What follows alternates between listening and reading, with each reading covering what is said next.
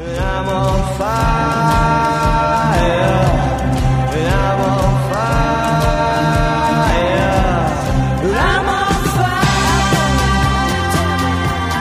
another edition of Off the Pitch, the podcast. Uh, I'm Mike Martinego. Thanks for joining me. Hi.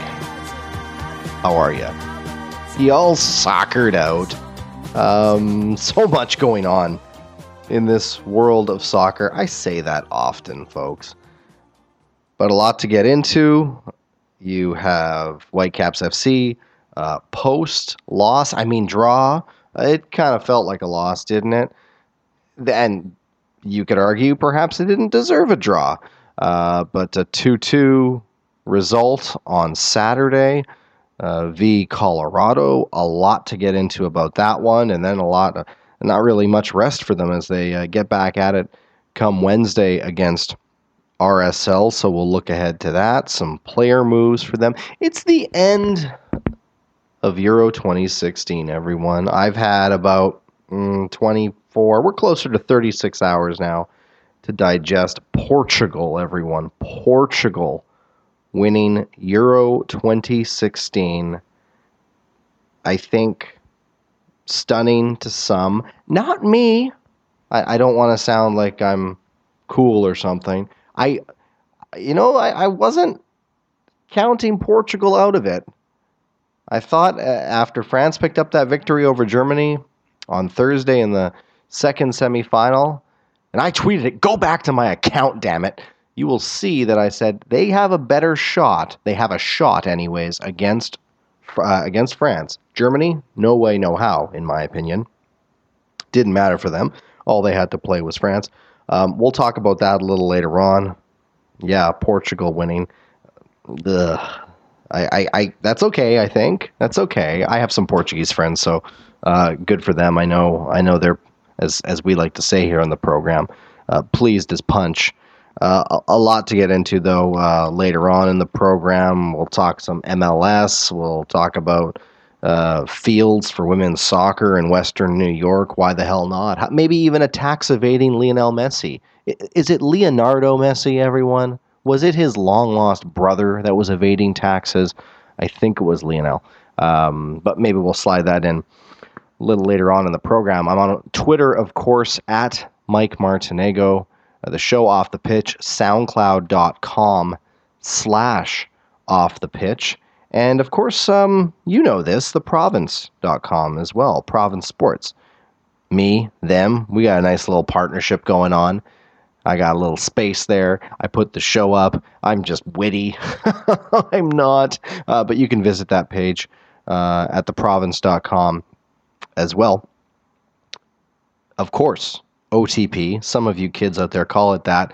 Uh, brought to you by Milano Coffee on Denman in Vancouver, on the corner of Denman and Haro, downtown Vancouver, serving award winning espresso and homemade gelato. For more information, check out their website, milanocoffee.ca.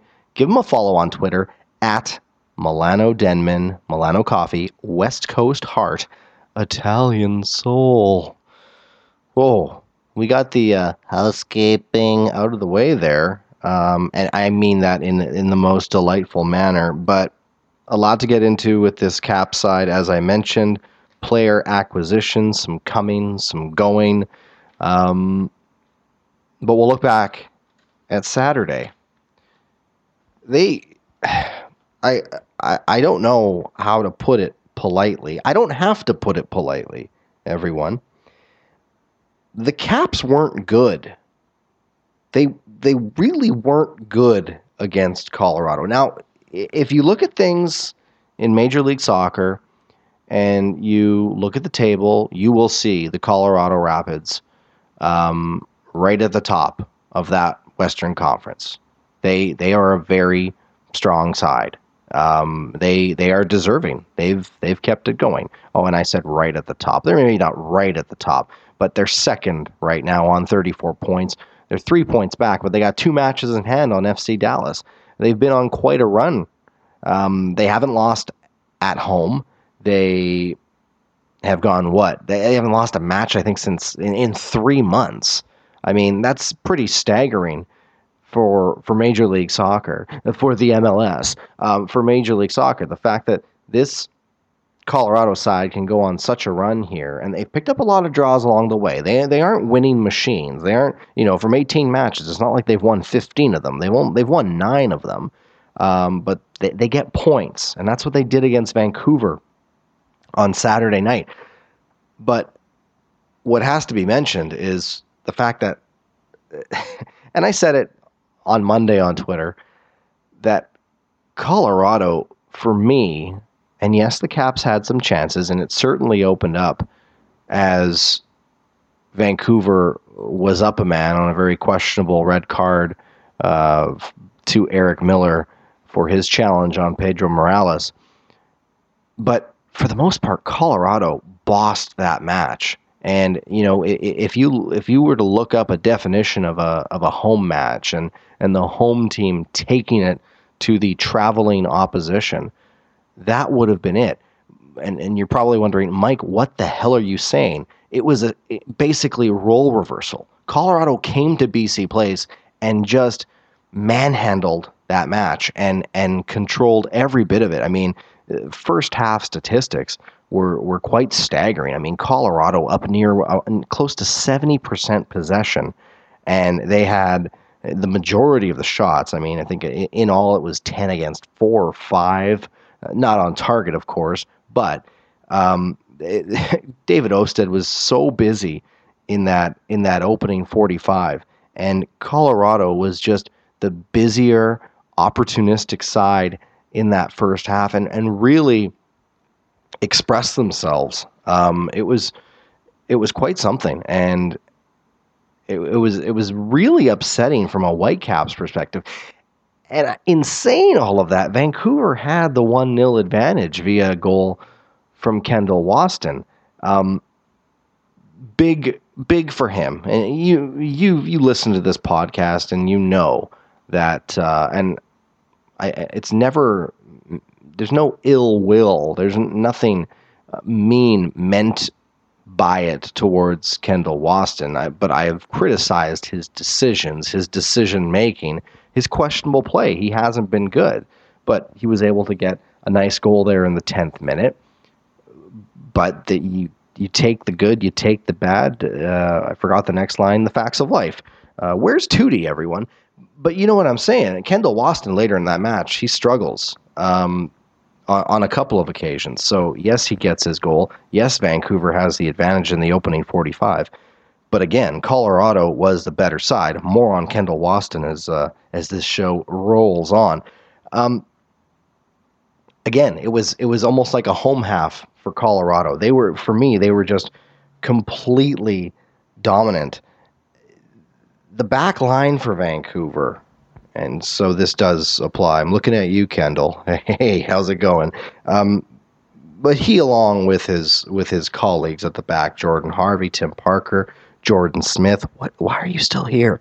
Um, they they had their difficulty uh, positioning wise, and and we know that this Whitecaps back line has had its struggles. You look at the goals that David Ousted has conceded this year. What are they at? 33 goals against in 19 matches. I mean, uh, Weebs had the stat on Saturday night. Um, I mean, it wasn't a rocket science type stat, but a year ago, they conceded 36 goals. They've played just over half their season here in 2016, and they're three goals away. I mean, it's it's actually pretty disgusting from a from a Whitecaps defensive standpoint to concede that many goals. And uh, correct me if I'm wrong, and nobody's talking to me as uh, as I'm going here. Um, but no, they they are second worst in the league. Oddly, uh, oddly enough, NYCFC, who top the way they're in the Eastern Conference, uh, have the worst goals against. They score a lot of goals, but they've uh, they've given up a truckload and, and one more than Vancouver. Um, but in saying all that, backline and, and I'll get to the Caps acquisitions on Monday that can potentially help, but it has to do with the midfield too. And you saw it in that in that opening 45 and into the second half as well. I mean, that midfield at times was getting torn to shreds. Um, you know, Matias Laba hasn't had a great year. Uh, Pedro Morales, he is he's not a uh, defensive stalwart, uh, as it were. You know, you can always question the, I would say, defensive commitment from the likes of Christian Bolaños and and Kekuta Manneh. Um, you know, the list goes on. Andrew Jacobson, who who for me is still one of the better caps. You can question him on the equalizer there late into the match uh, via Sjöberg, um, but you know he he does add something, but he wasn't incredible on on Saturday night. And yeah, you see it time in, time out, where you know the Caps do get their chances and they are able to attack on the counter, but it, you know it. And not to sound incredibly cliche, but the fact is, defending usually starts at the front, um, and that could sound funny, um, but the fact is, if you have players pressing high and if they get beat, well, you have an, another line. And if those guys get beat, which the Caps have been, then it it's it, they, they are depending on their back line, which we've seen so many times this season. The communication or lack thereof has has really come to the forefront. And David Ousted, I, I'm I'm sure, is uh, has been disgusted with maybe not necessarily his play, but the team in front of him. Um, they are just they're just giving chances away like like it's going out of style, and the opposition are are taking those chances. So, you know, when we see the moves on Monday for David Edgar and Marcel De Jong, um, positive reinforcements, I suppose, from a you know center back, right back position, uh, maybe up the left hand side. In the case of De Jong, maybe he can play some midfield. Um, but when when when you look at things here, and you, you're not going to just only focus on the on the central players because there is so much coming up the flanks as well. But Matthias Laba has had a difficult year, and on that on that equalizer that Colorado gets late on in the match, and I will try to go back chronologically here, but uh, just to skip ahead, the two-two goal. I mean, it does kind of start with Matthias Laba uh, losing a header in the midfield, and you know Colorado is able to capitalize, push forward, get down the left-hand side, and and a cross. I have no idea how that cross gets through. By the way, it's a nice one from Kevin Doyle, but I don't know how he he does that to both Kendall Waston, who maybe you could argue is a little out of position, with Jordan Smith, who's who's following. He's kind of in no man's land, and then you kind of leave a guy wide open at the back post. And that's what I mentioned before with Andrew Jacobson, also the position positioning there because he looked a little lost as well. Uh, but it was Laba who lost that header to Cronin at I think just before the 94th minute, where uh, it kind of all went downhill. Um, yeah, it's it's it's been it's been ugly stuff, and, and again, as, as much as I've criticized the likes of well, primarily Kendall Waston, let's be honest, Tim Parker hasn't been sharp as hell either, but I mean, it is a team sport, and and, and it's this isn't down to uh, Kendall Waston apparently not hearing a whistle at the end of the match, or still, I'm going with this one, taking out David Ousted in that Voyageurs Cup match. Um, it's more so, in, especially against Col- uh, Colorado here, it's more so that opposition coming down and just beating that midfield and then uh, kind of tiring out that back line. And I, there's, you know, again, the commitment to defending and the outside players and Kekuta Manneh, of course, who most recently was was sat in Los Angeles because you know they had to send him a message again, questionable in my mind. Um, you know, he we know that he is not the best of uh, defending wide players. Um, interesting to see, as uh, it was a bit of a poor segue, let's be honest, but interesting to see here what happens with Kekuta Manneh, who picked up an injury, as you're well aware, in that first half. and Eric Hurtado came in, and again, I, I think I have asked this before about whether or not he may have photos. I'm not sure. Um, Eric Hurtado does do some good things, but I've I've mentioned this a few times, and I think I said it on Monday on Twitter. Uh, you know, I, I'm I'm actually stunned at how Eric Hurtado has been able to fall out, uh, or I guess play decently, then fall out completely, get sent packing, goes on loan, and they did say the right things. They didn't they didn't close any doors. They didn't say anything negative about Hurtado, and he comes back and finds his way back in. You simply don't see that often in soccer. Soccer. You don't see that often in this game. And you know, when you when you eh, we'll compare it more so to maybe the European or South American clubs, but when a guy's on the outs, he's pretty much out. If you're sending him on loan, you're not you don't you don't don't always get second chances. I mean, it's it's more often than not. I won't peg a percentage on it, but it just simply doesn't happen often. But in Hurtado's case, he's been able to come back, work his way back in, and you know you you could. Uh, and some people said it on Twitter. Oh, Mike, Mike must be happy because Blas Perez got a start. Um, and I kind of was. I've been wondering why Blas Perez hasn't started for quite some time, and Hurtado is is the guy to sit down. But then he's the first guy up when Kekuta Manneh gets hurt. Um, Nico Mezquida for me probably a a better option. Hey, what do I know?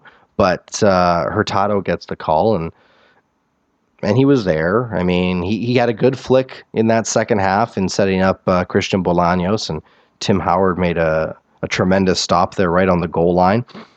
But just going back to Kekuta Manneh, you know, some some reports, I think it was Weebs again, who said that, you know, the news as of now, there's nothing confirmed, there's nothing, there's no official diagnosis, but Robbo indicating that it didn't look good. Um, that's concerning, isn't it? With Octavio Rivero now uh, gone to uh, Colo Colo, and yes, Masato Kudo is coming back, but uh, this is a side that you'd have to say is is kind of thin on goals. And yes, they get contributions as we saw um, uh, across the board, really. But as we saw against Colorado from Techera from the spot, extremely fortunate, by the way. Um, and from a set piece in in uh, Kendall Waston, or a second phase, anyways, of a set piece. But you get the idea. They the, the goals are spread apart, but uh, I'm not the only one to wonder this.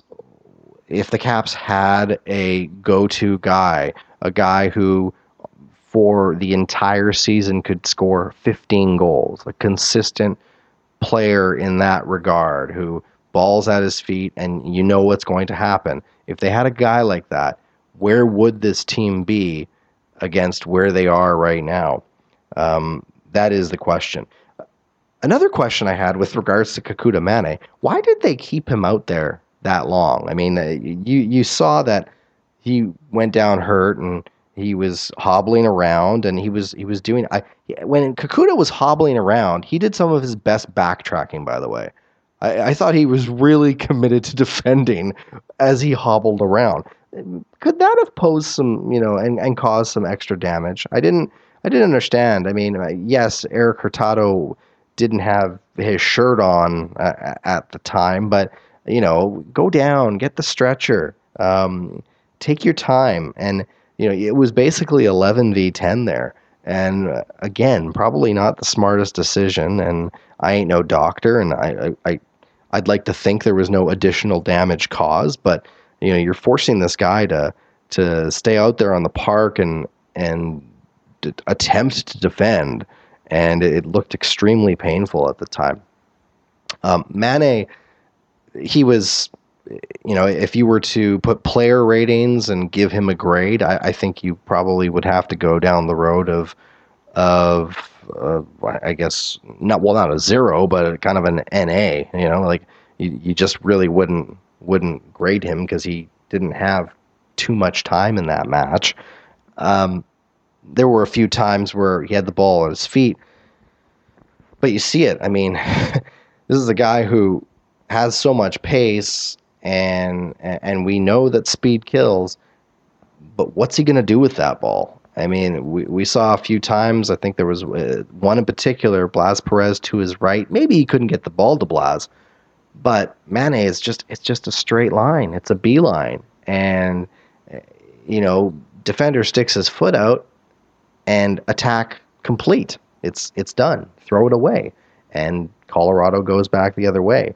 So, you know, I've I've wondered this out loud on numerous occasions about Kekuta Manneh and whether or not he is plateaued, and that, that I think that question is still there. But at the same time, a kind of plateaued Kekuta Manneh is still a very influential figure on this Whitecap side. Um, I know the Americans are all about him, by the way, because I, I think Major League Soccer only knows one white cap, and it's Kekuta Manneh, because they are hoping that one day he will play for the uh, U.S. Uh, national team. I, I, I, again, he's a very, uh, in my mind, a very one-dimensional player. Um, and I don't know what the future holds. Of course, there was speculation and, and talk that maybe because of his absence in Los Angeles and with the window opening, that could have been something there, but it would appear not to be the case. Uh, but we'll see here moving forward, and we'll see how long Kekuta Manneh is uh, is out of this Vancouver lineup. Um, Tim Howard, by the way, did you like his tights? Were, were those particularly for turf? Um, uh, quite the look. You know, it was it was almost like a a more modern version of uh, Gabor Kiraly, the uh, Hungarian keeper there at Euro 2016. So, for all the well negative commentary about the Caps there in that in that opening 45, they had a one 0 lead, um, and so things were looking okay from a, a scoreboard standpoint. Again, statistically, I, I thought they were demolished, really, and they were so second best in that first half. Uh, second half, uh, you know, Colorado continued to to push the play um, through the likes of of Doyle, Pappa. You know, they didn't have Jermaine Jones in the lineup. Uh, Gashi, who returned from a very uh, quiet Euro 2016. Gashi, by the way, he I think he's nailed the used car salesman look, kind of that greasy uh, questionable look. Uh, he, I, am not trying to be mean. He just, he, but he kind of has it, and he had a very influential match. I mean, he was all over the park. He had he had a few chances. He played provider as well. He he was a bit of a nightmare, when, especially going up against Jordan Smith. And I should say Jordan Smith had the nightmare. Gashi was was crushing him time after time and as I mentioned, he played provider there for Kevin Doyle. And as I also mentioned, I like saying that. Um, earlier, I mentioned Kendall Waston, he scores the goal, and you take the good and you take the bad because on that equalizer there for Colorado, Kendall Waston a bit a bit flat footed and gave Kevin Doyle uh, too much space. And you know, it looked as though Kendall was thinking maybe he could could could block a shot, and he just kind of fell behind the run.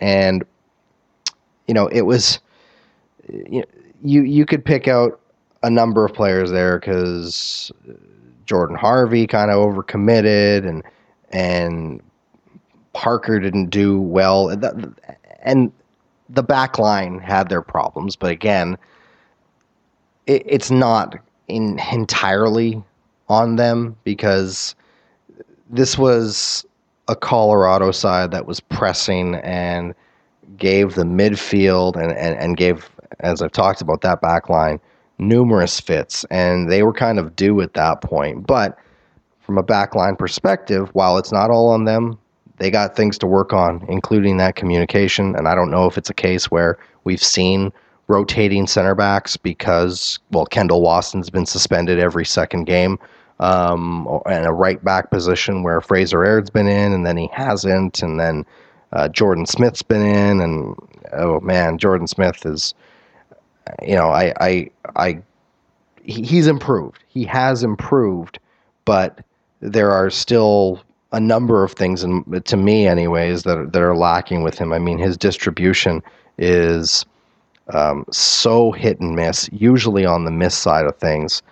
His defending is is not sharp. I mean, this is a guy who, you know, if if you were to make up some categories, um, he would kind of fall in that athletic category. I mean, this is not a guy for me, anyways, who who kind of falls down the line of of technical ability. Um, Doyle almost had a second when Harvey was beat, and Kendall Waston with a pretty goal line, a pretty nice goal line clearance to uh, prevent it from being uh, two one at the time.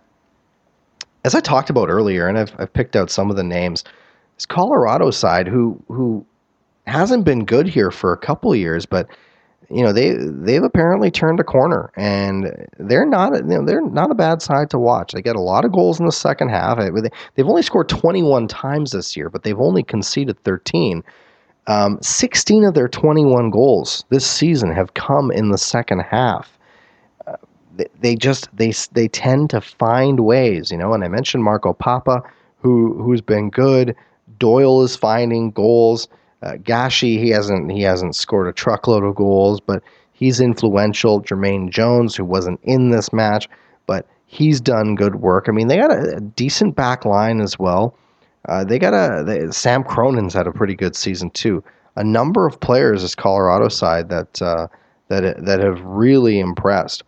More to get into from this match with regards to, uh, well, I mean how how what happened. Blas Perez going off at 1 1, questionable in my mind. Um, uh, Nico Mezquida gets into the match, who I thought probably should have got in a little earlier.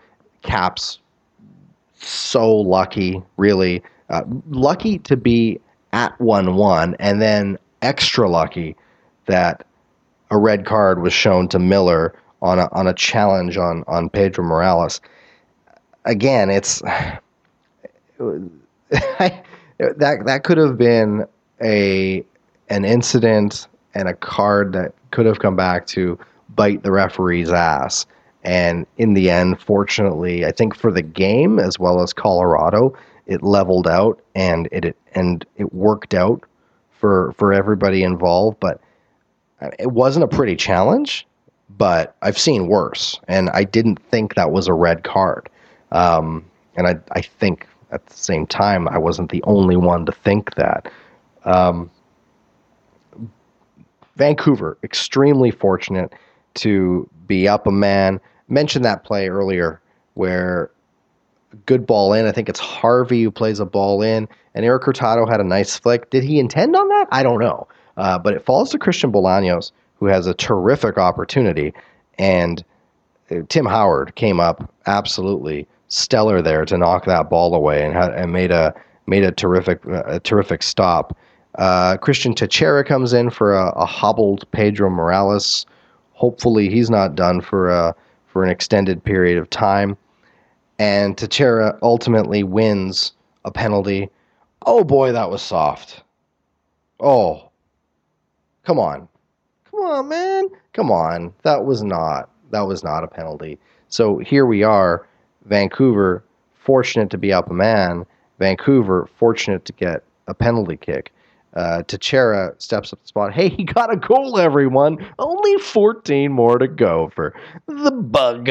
Um, he's got a lot of work to do to get there, uh, considering the time or lack thereof he's on the park. Tim Howard got a hand partially to it, but he's able to make it 2 1, and they're going to win, aren't they? Techera had a chance in, in, in the 90th as well. He had one, uh, but it's okay. He didn't need to score because Vancouver was going to hang on and win this. No, no. Why? Why would they? Why? They, they they're a big fan of 90 plus four, 90 plus five, aren't they? Just bad, just shocking, really. At the end there, it, shocking defending, shock, and then that's again, midfield back.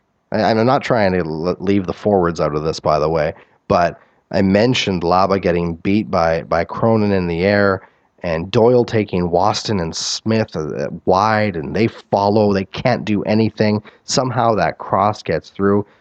That cross cannot get through with two bodies there. And the back post for Colorado completely overloaded. And I think what they had a 3v2 at the back, and Jordan Harvey's kind of jumping, and he's just jumping for fun because Sjöberg's there and and pushes it past, and a nice header too by the by the big defender to push it past to the far post past David Ousted.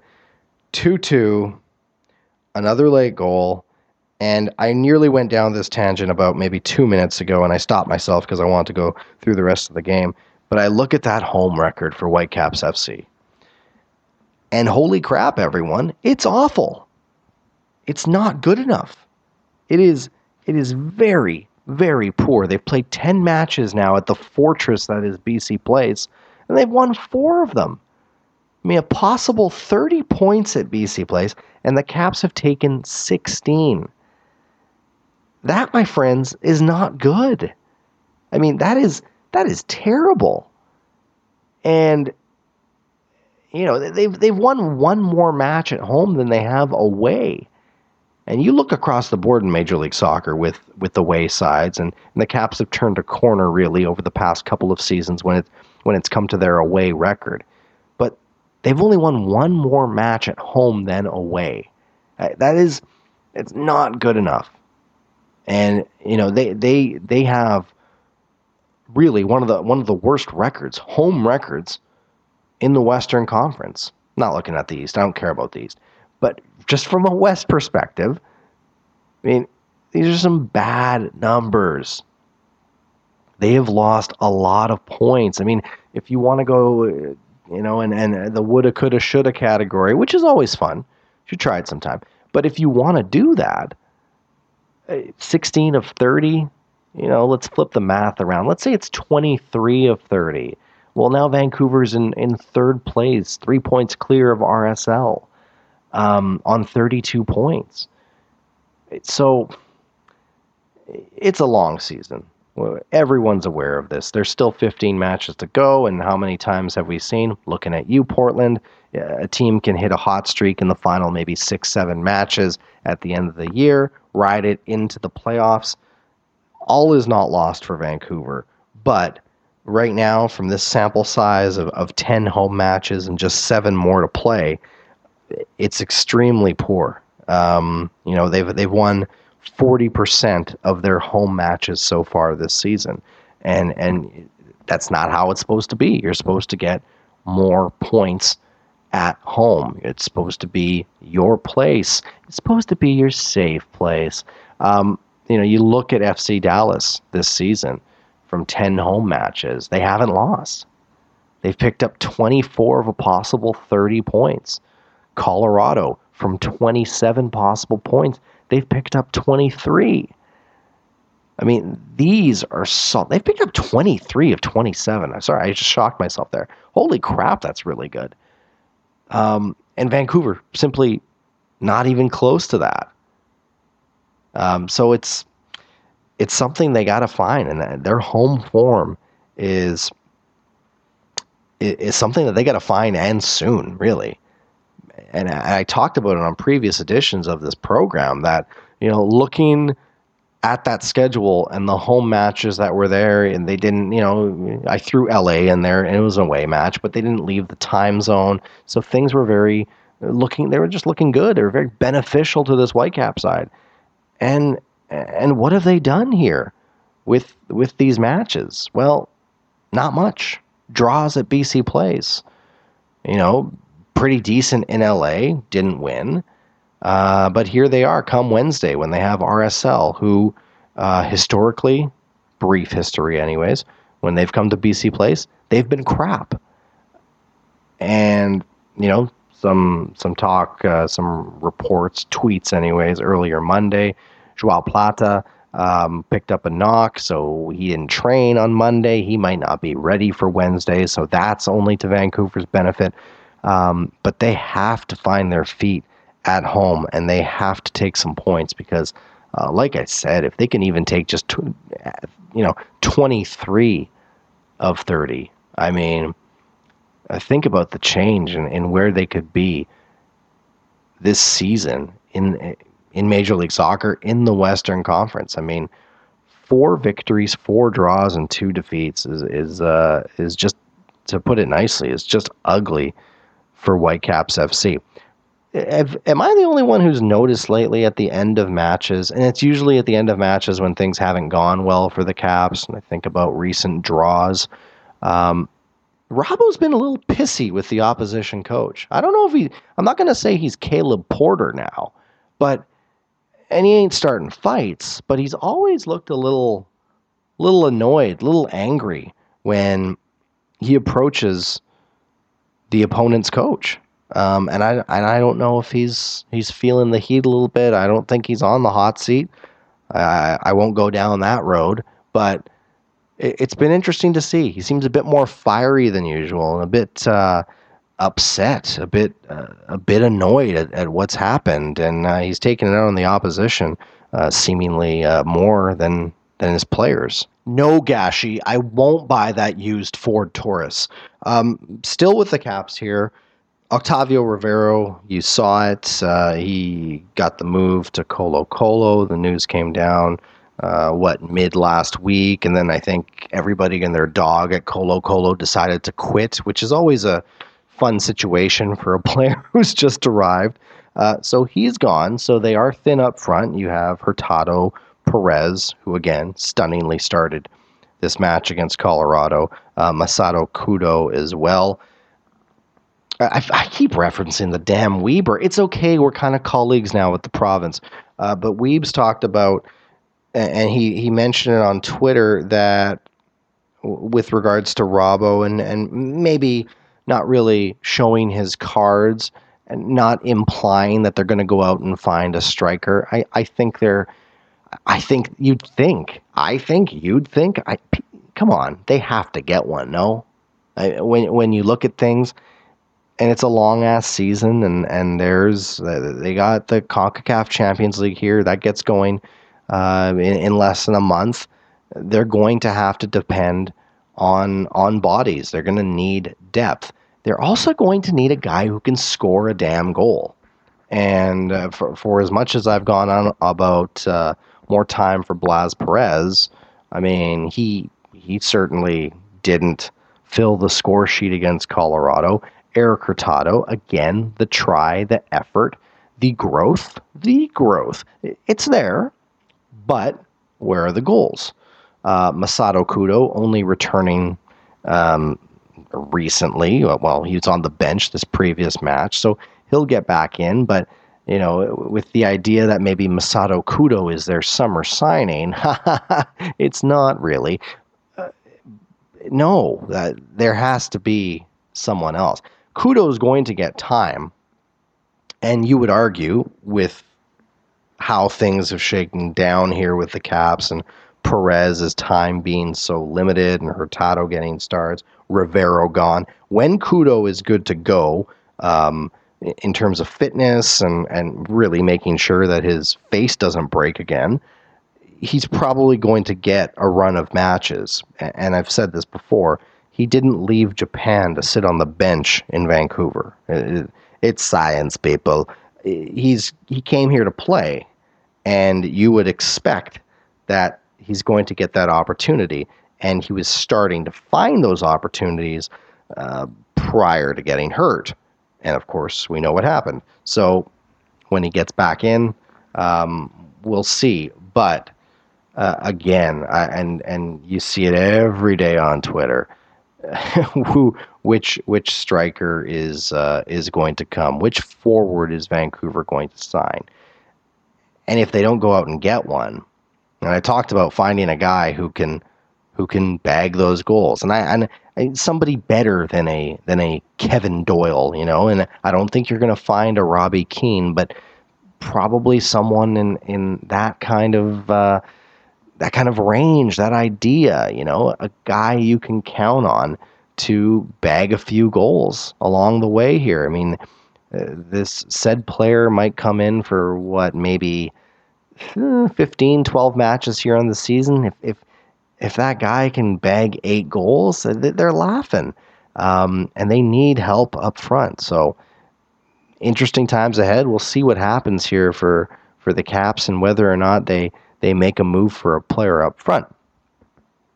With regards to making moves, Monday was uh, was apparently Canada Day for Whitecaps FC. David Edgar, Marcel De Jong, both made official. There were rumblings about uh, about these two for quite some time. Edgar was hanging around the Caps and kicked around with them back when uh, they were in Toronto. I think it was what first leg for the for the ACC.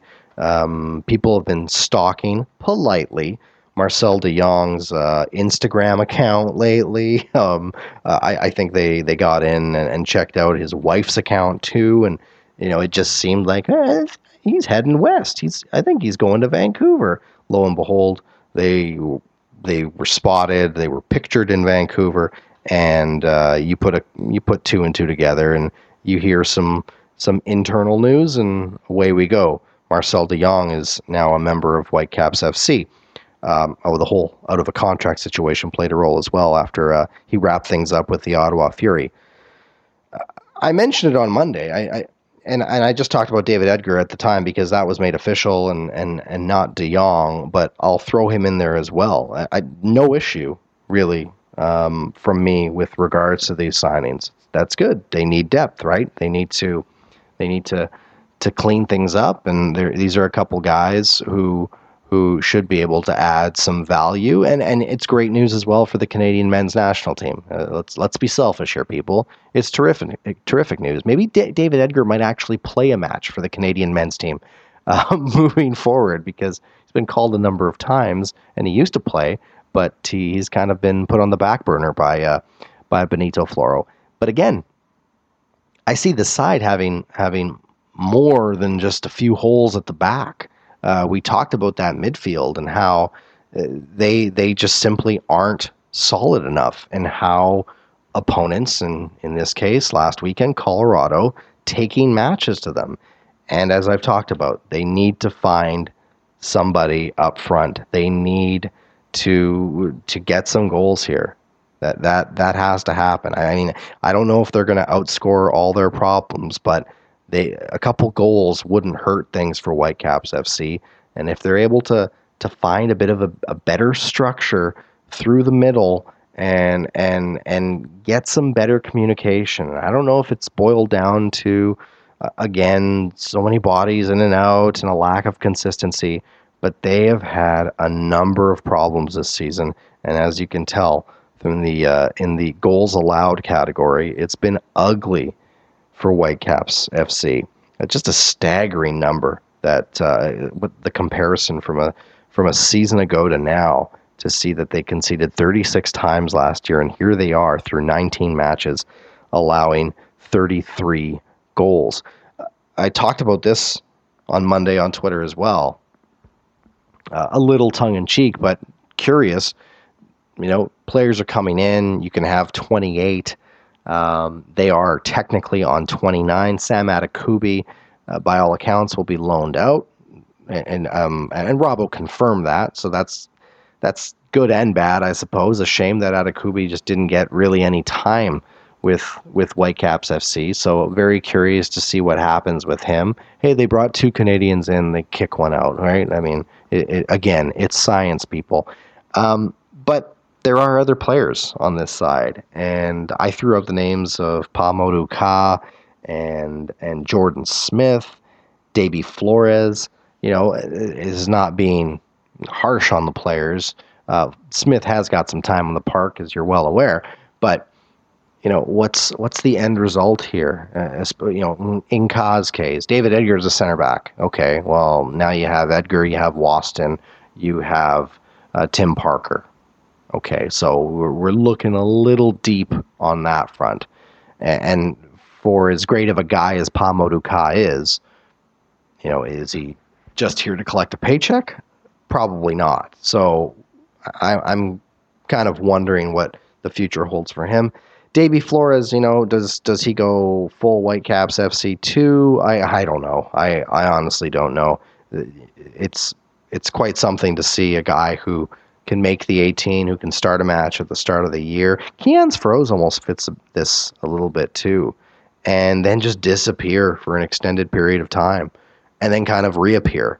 Uh, not so much in Flores' case. We saw that with Froze recently, but it's it's quite something where you know he's he's had some ups and there was a lot of talk about him and and you know he, when he has the ball open space he can really gallop with the ball um, but we've seen that there are some deficiencies in his game and uh, he he can get overmatched in the midfield so what is the future I mean they got they they got him it would appear long term so you know where what do they do with him they, they have to make the roster uh, fit. They have to.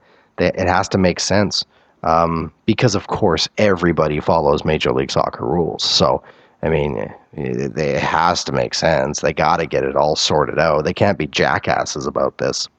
That match, by the way, on Saturday, Colorado Vancouver. Colorado with sixty percent possession. I know it doesn't mean everything, but you look at the other stats there in terms of shots and shots on target um, saves made. I mean, that was that was a that was a big time dominant performance by Colorado. Um, and again, that you know, you look at that Vancouver home record. It's something that they they have to turn around. They have an opportunity to do so on Wednesday when RSL comes to town, 7:30 kickoff at BC Place Stadium, and then they got another one days later on Saturday when a uh, kind of uh, well, a bit of a team in turmoil here with Adrian Heath getting canned at Orlando City SC. Uh, they make the big trip from Orlando uh, to Vancouver to take on the Caps Saturday, 7 p.m. And then everybody's favorite match next Tuesday when Crystal Palace comes to town. Um, a side lacking a number of names in their stop to BC Place. I mean, they they touted the fact that they had, I think, what five guys in the semifinals of of uh, Euro 2016, three Welshmen, a couple on France, and and Cabaye and Mandanda. Of course, none of those guys are going to be at uh, at BC Place on on Tuesday, July 19th. Uh, and I'm, I'm very curious to see. I don't even know. I don't think that match is on television, actually as of right now, it doesn't appear to be on television. Um, and I'm wondering what the ticket sales are like for that one because I think I'm leaning towards not so great. Um, and it would have to boil down to the draw. I mean, you know, I think the Caps are getting some good money out of this one to appear in this Friendship Society Cup trophy game. I, I don't know what it's called anymore, but you know, I, I there, there's just not a lot of yeah, Crystal Palace. Yeah, let's do this. You know, I don't think it's really there.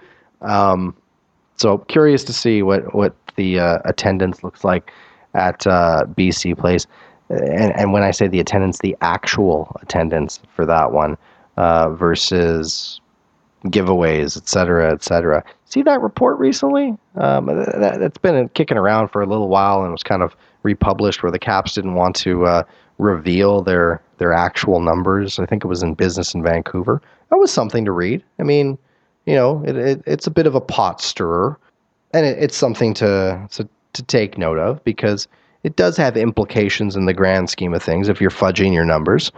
But uh, yeah, I mean, it, it, it's all about the best sporting atmosphere in Vancouver, really. And uh, the Caps are there. Am I right? Real football returns? What am I talking about? Uh, I need a break. I need to have another Miller High Life. Um, so I'm going to take a pause. And on the other side, uh, some MLS, of course, Euro 2016, um, whatever else I want to talk about. Off the pitch, Stucky!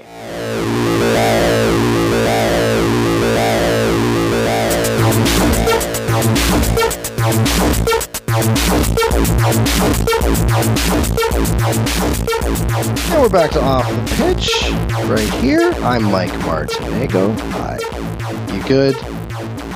Okay, we got we got the Whitecaps talk out of the way there. I said Kekuta Manneh by the way, and an NA, maybe an I. You know, even though he kind of went past the limit in terms of minutes, because you know, when I was thinking back to that match, I thought he was like a little, a little closer to like 25, 30 minutes. It was actually about 43 when he finally came out, uh, but he wasn't overly influential. uh, in that uh, in that opening. Let's go with an I. Why the hell not? Uh, OTP brought to you by Pacific Meridian Mechanical. If you want great service done right, check them out. Their full service mechanical team has you covered for plumbing, heating, gas from initial design to finishing touches. Pacific Meridian Mechanical oversees your project and ensures that every aspect is handled right. For more info, check out their website, meridianplumbing.ca. Give them a call, 778 227 8219. That's Nathan, everyone, 778 227 8219. What was that voice? Um, all right, Euro 2016, anyone? Yeah, are we doing this? I was actually okay with Portugal and their victory over France. Um, as you know, 1 0 in extra time. The goal via Eder. Uh, he, of course, the other Eder in this tournament. Probably not even the best Eder in this tournament. That um, the Italian one via Brazil, uh, who scored a fantastic goal against Sweden in the uh, in the group stage. But uh, Eder of Portugal fame. You know, everything, everybody and their dog came out afterwards because you know what they say: if you can't do it in the Premier League, then you're a bag of crap. Um, Eder spent time. Where was it at at Swansea, I believe, and he wasn't great. He didn't score any goals, um, but you know he's he's been kicking around for a while, and he ended up moving to uh, Lille in in France. So you know, he he knows uh, the French league. He knows the country uh, relatively well. Went off on loan, and then I believe it was made permanent. He scored six times at Lille, and you know he he went 0 for 13 when he was at Swansea. But prior to that, you know, this is this is a guy who had some good years uh, in the Portuguese league. You know, he scored 26 times in 60 appearances um, for Braga you know, and then if you want to go even prior, one more prior, why the hell not? Um, he did good things at Academica, so you know, well, kind of good things. He had 12 and 83, but forced to move uh, eventually to Braga. So uh, he hasn't scored a lot for his country.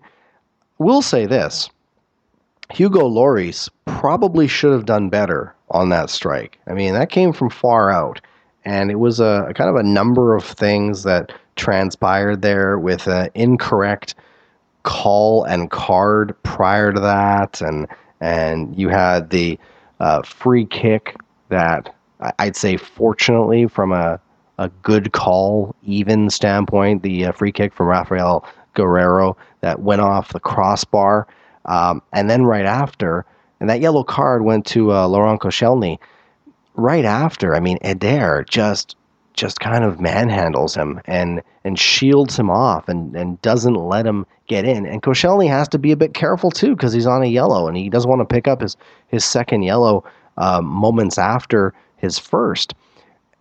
So Eder finds that space and some good good play by Portugal as well prior to that goal to keep the play going. Some good one touch and beats Lloris. And again, he, I'd like to think that Lloris could have done just a bit better on that one. But what a goal. And great celebrations, too, from Portugal there with the, the kind of arms out, kind of um, Marco Tardelli style of a World Cup 1982. Very, very cool to see. And Portugal wins Euro 2016, the third place team, everyone the third place team from what were they? Group F. Okay, uh, on the whole of the 16 teams that qualified, they were number 15. We know what happened. Three draws from three matches, four goals for, four goals against. And they get to the knockout phase, and their path I mean, say what you will about their path. Well, really about their group first, because I mean, this is a, a group that consisted of Hungary, Iceland, and Austria. You know, not really, they're not world beaters. And then when you get to the round of 16, Portugal gets Croatia. With the exception of France, I would argue that Portugal's toughest test prior to that was was Croatia. Um, and that was a bit of a dog of a match. But they got that late goal in extra time there via Quaresma to win that one. They win on penalties against Poland. After Poland scored early, they got the equalizer what uh, through Renato Sanches, and uh, then they finally actually won a match in 90 minutes in the semis when Ronaldo scored, set up the other, a 2 0 victory over over Wales. Uh, a, a surprising result in the end, I suppose. Uh, and again, I talked about it earlier when it fell into place that France won the other semifinal. They they had a hope. What's so surprising, though, additionally to all of this, and this isn't groundbreaking news, uh, not just breaking news, by the way, groundbreaking news. Uh, Cristiano Ronaldo getting hurt, and yes, cue cue the jokes. I, why is everybody so mean to old Ronnie? Uh, I know he can be a bit of a dick and he can be arrogant, but um, you know what? He he can play. The guy, the, the guy is a star, and you know I, I he he he's pretty honest too. At least he just admits it. I mean, he he's an arrogant prick, but he admits it. He owns it. And I will say this for for all the hot takes that were out there with regards to Cristiano Ronaldo and oh he's a prima donna and he's a crybaby oh he should he should tough it out he that guy there he's no Canadian hockey player who is that voice of doesn't matter um, what I what I will suggest and there was a report by the way and, and I don't think it's confirmed by any stretch and maybe by the time you're listening there's going to be an official report but there was some reports circulating that he may have suffered a partially torn ACL. Oh, by the way, that's not going to work in playing um, 120 minutes. But I will say this a suggestion for maybe some of you, not all.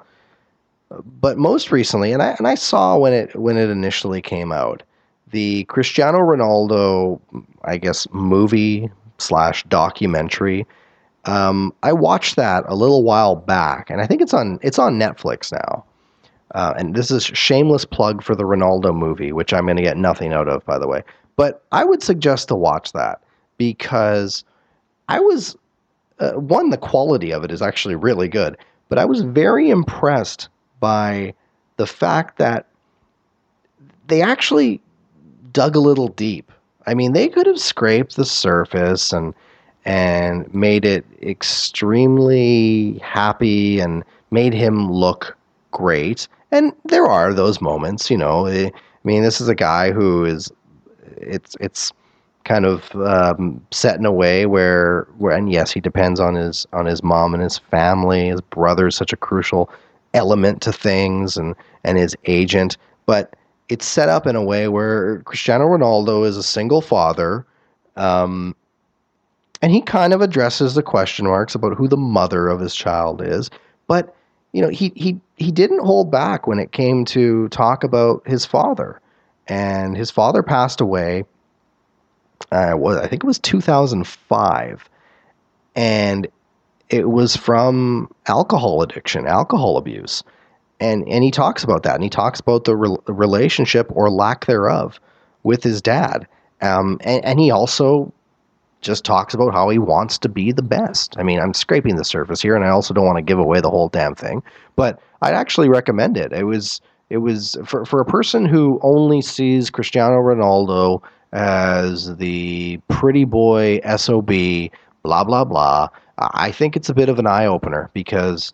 Um, th- this is a guy, and I've said it myself. I mean, he is. You know, after what he said about Iceland, I know it wasn't polite and it wasn't politically correct, but you know, he's a bit of an arrogant prick, and publicly, that's kind of what he does. But um, you know, this is this is a guy who who, and he admits to it throughout the the whole thing. He wants to be the best. The big centerpiece, I would say, around this movie as well is is the Ballon d'Or and how he wants to win. He wants to beat Lionel Messi, and um, you know, he's he's he's won that a few times. He's won the Champions League, what now, uh, three times, and he's won Euro 2016.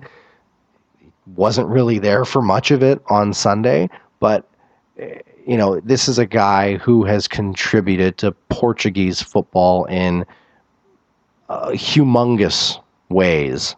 Um, you think back to how he put the team on his back uh, to get them past Sweden uh, in a playoff.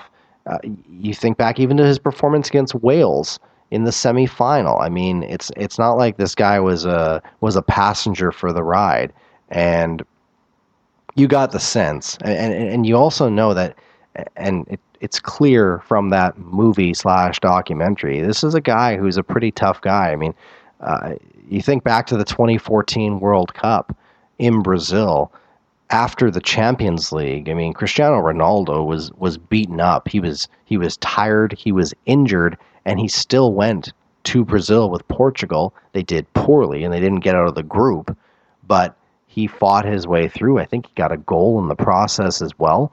Um, but what a, a great story from Sunday was the fact that Ronaldo aside, what Portugal was able to do. I mean, think about that. A team that has such a, a pivotal player, such a crucial focal point to their side, he's gone. Well, what do we do next? And they were able to do that.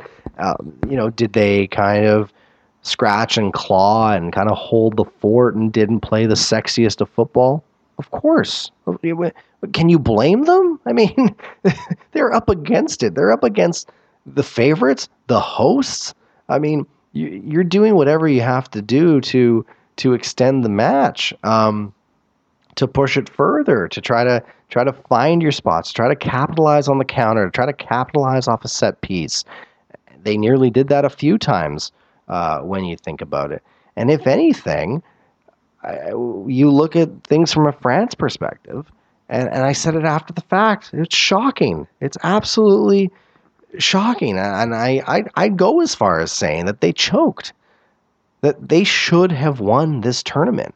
And I mean, I talked about Portugal's uh, run up to getting to the final, and and again, it was it was pretty light. It was pretty soft along the way, wasn't it?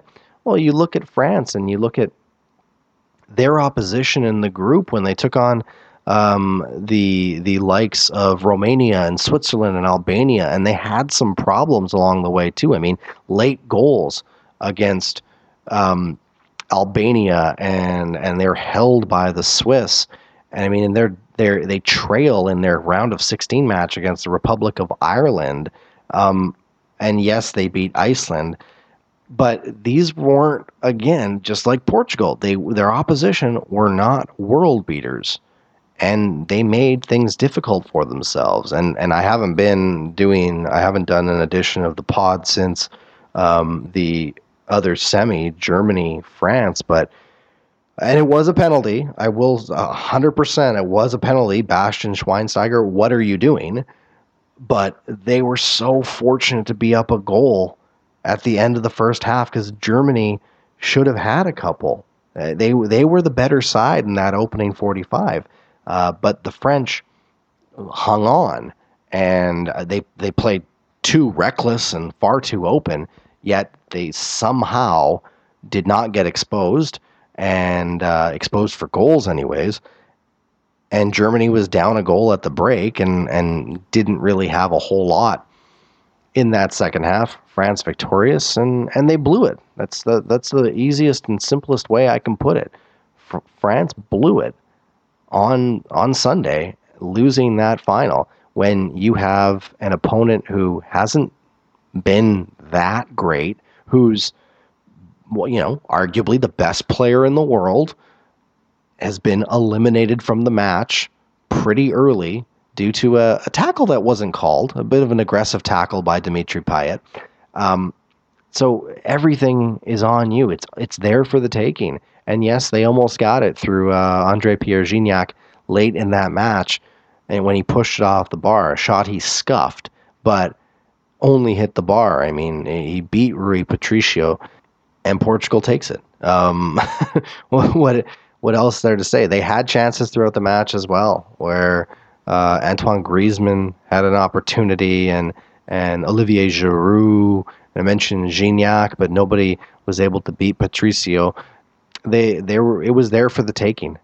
I wasn't surprised that Portugal won, but I was more so surprised at the fact that France could not pull it out in the end, and and it was a a big letdown. You know, and you watch that match, and Paul Pogba seemed to not really know where he was going, and I think the management of uh, of Deschamps uh, uh, let him down by by a lot. Um, Moussa Sissoko, how how is he suddenly now worth thirty five million pounds? Are we really going with the uh, the one off here? He had a good tournament, and maybe you know he's playing playing for a move, and he looked great against Portugal as well, and and hit from distance, and it hit an absolute thunderbolt uh, in that match.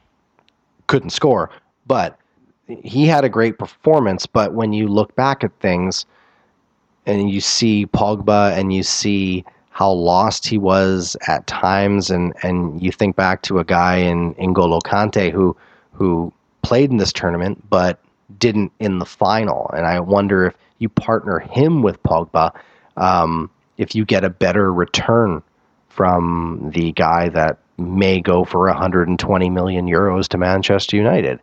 Um, one of the one of the biggest stars or potential biggest stars uh, in in the world, most richest uh, transfers, anyways. If Juve pull the trigger on that, so I think um, a lot of blame falls with uh, Didier Deschamps and in, in how this this match played out.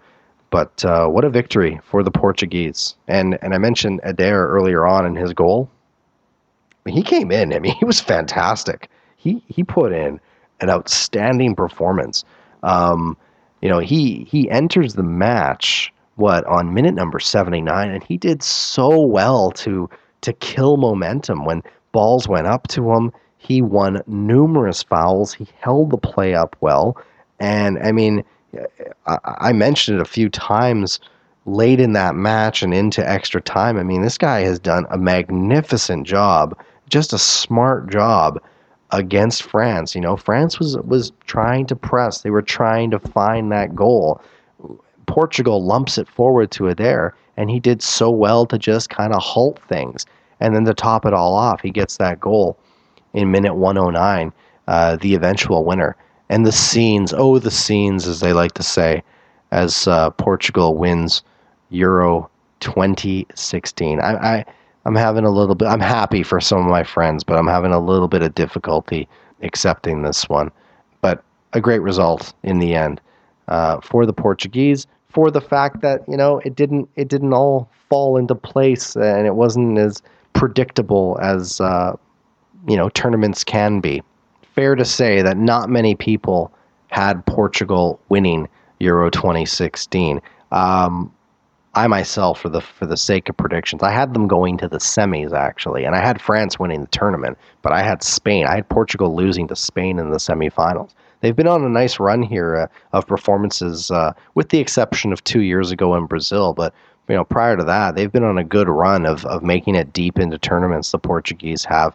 Mean, they made some semifinals, got to a final, of course, in 2004, but uh, quite the reversal for for them as hosts to lose 12 years ago and now win uh, against the hosts. So uh, that was uh, that was quite something.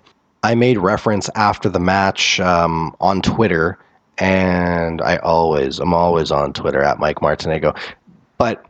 I talked about the real final, and it's a bit tongue in cheek, but when I do look at things, and this is me being biased and also being surly, but that Germany Italy match, in terms of, of squads being at the highest level, um, and when you look, you know, when you look at the round of 16 games, and again, you just you just look how it how it all unfolded. I mean, there was a round of 16 match between Wales and Northern Ireland. Like, are you friggin' kidding me? When you look at the teams and how they were, Italy coming off a victory over the the, the two time defending champions in Spain Germany putting it on Slovakia, um, and the rivalry, the history between Germany and Italy, the drama that unfolded. I mean, that was that was something. But also in terms of teams being in form, Germany was looking great leading up to that quarter. So were the Italians. I mean, this is a side that beat both Spain and Belgium in this tournament. Uh, they were they were the talk of the tournament in the in the sense of team, in a sense of camaraderie. Conte was uh, the managerial star, and you do have to give a lot of credit now to Portugal's Fernando Santos and what he was able to do with his side. But um, you know, it that that was probably one of the um, tactical chess matches of the tournament, and how all the respect that Jogi Löw gave the Italians and Conte trotting out a three-five-two. It was a it was a good battle. We also saw that Conte had his difficulty um, really countering that three-five-two. Oh, you're going to come at me with the way I play. Well, he didn't really show uh, a plan B or a plan C in that one.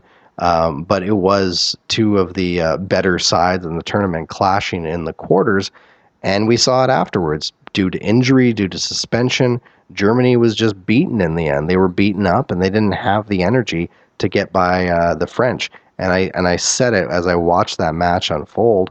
Uh, holy crap! I wished Italy was in that semifinal, and they should have been there. By the way, uh, I'm looking at you, old. Uh, I'm going to China and making a boatload of scratch. Uh, Graziano Pelle. Uh, you got to bury that penalty at two one up on the fourth kick because if you do, Italy goes on to the semi. Because if Italy was in that semi, this is now me just ranting. Um, they for me they beat France. The way France was so open and and so again reckless in that opening 45 if they were to, to have done that against the italians they would have crushed them in my opinion just in the opening 45 i mean they probably could have bagged a couple of goals germany couldn't find that finish and italy was was able to really expose teams like spain and belgium in this competition um, and i would have loved to have seen I, I, am uh, nothing to really um, go on too much further about. But for me, if, if Italy gets through that quarterfinal, I think they win the tournament in the end because I, I don't, I really don't think that France and Portugal would have been much of a match for the Italians um, the rest of the way. But hey, everyone, uh, woulda, coulda, shoulda, angry Italian fan here. Um, a shame for me and, and all my fellow Italian fans, but uh, as they were eliminated by the Germans and, and Portugal, what a what a story. And I and I got love for the Portuguese. I went there a couple years ago. That's my Moj country drop. Um, I went there. You know, I took in a couple matches back in in 2014, March of 2014. Lovely country, lovely people. By the way, I recommend it. I work for Tourism Portugal. Good good tournament in the end. I would lean towards no, not really. There weren't really many standout memorable moments were there? Um, you know, you had a couple goals here and there, and I'm not saying this as angry Italian fan, but you know, there there are some tournaments that stand out, whether it's Euro or Copa America or World Cup, and then there's some that don't. And when you look at goals per match, I mean, they were down this year. You know, is there the argument to be had about watering down the tournament and and playing with 24 teams, perhaps, but it wasn't the best of tournaments overall. Um, and and again, that's not taking anything away from Portugal winning. I think their story was uh, was a remarkable one. The way they really grinded through their their group stage matches, and you know, they, along the way, they only win one of their seven matches in 90 minutes. That that's all they were able to do but they do win in the end. A couple of extra time victories, one through penalties. Um, great story for them.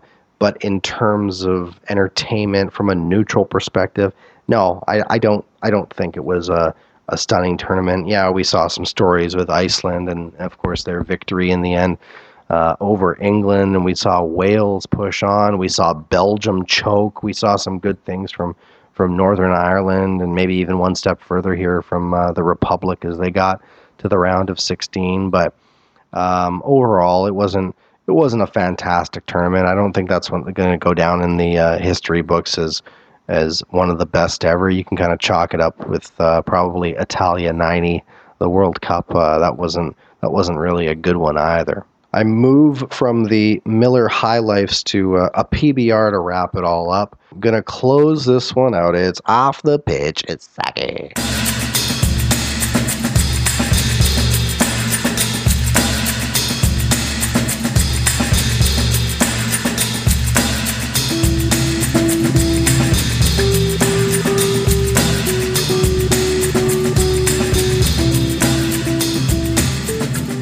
We're just about to close out another edition of Off the Pitch, the podcast, aka Pokemon Go.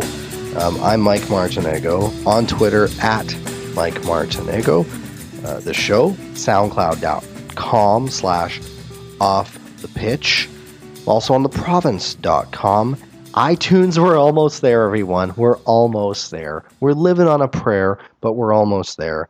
Uh, I'll keep you post, as the kids say, and uh, I'll do that via the uh, the old tweet machine.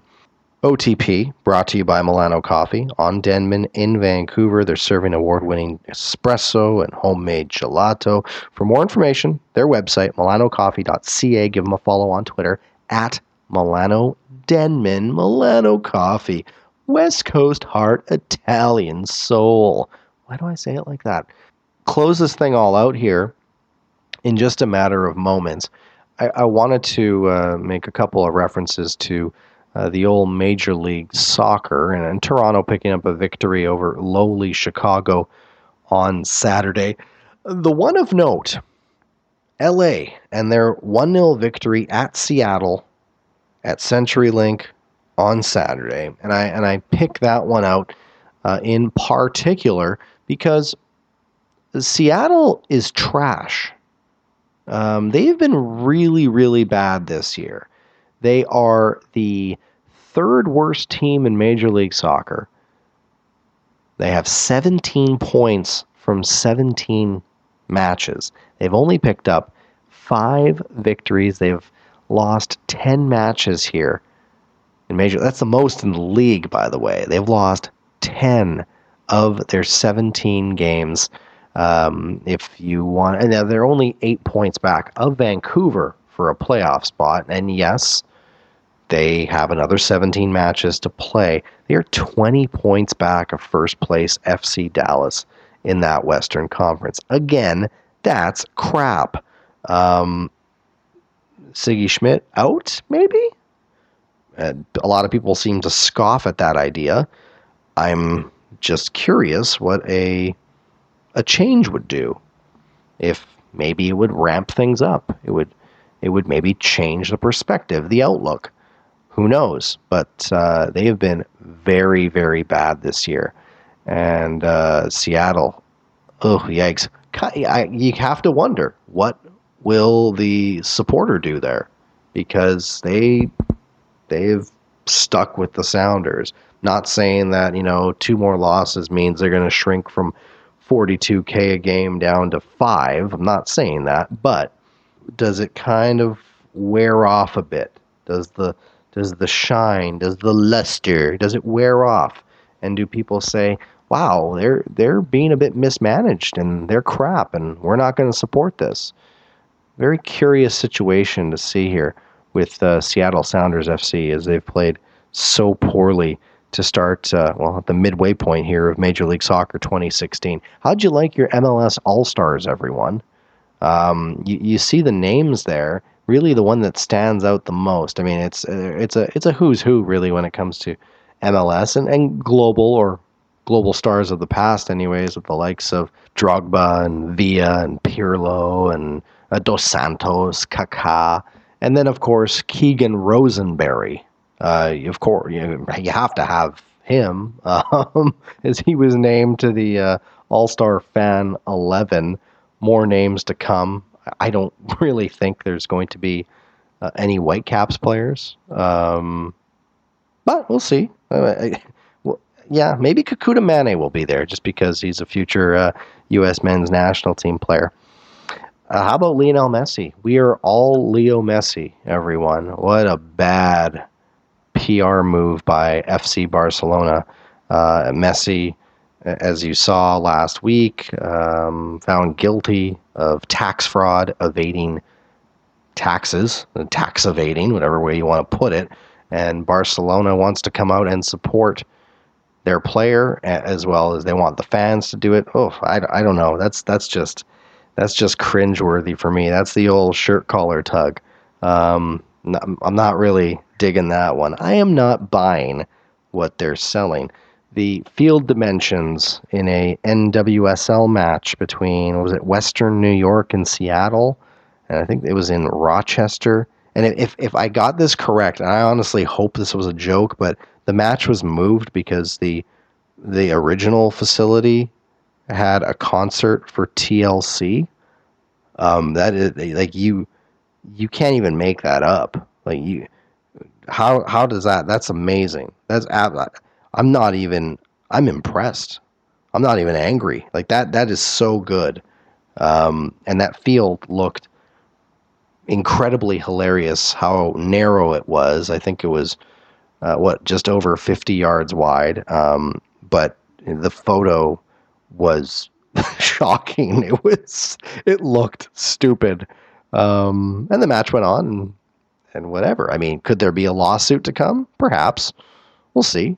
I, I like I like jokes, and I, I like laughing at things. If a per, if I see a person walking down the street, you know, a, a person who who seems to be in good standing, they're not old, for example, or injured.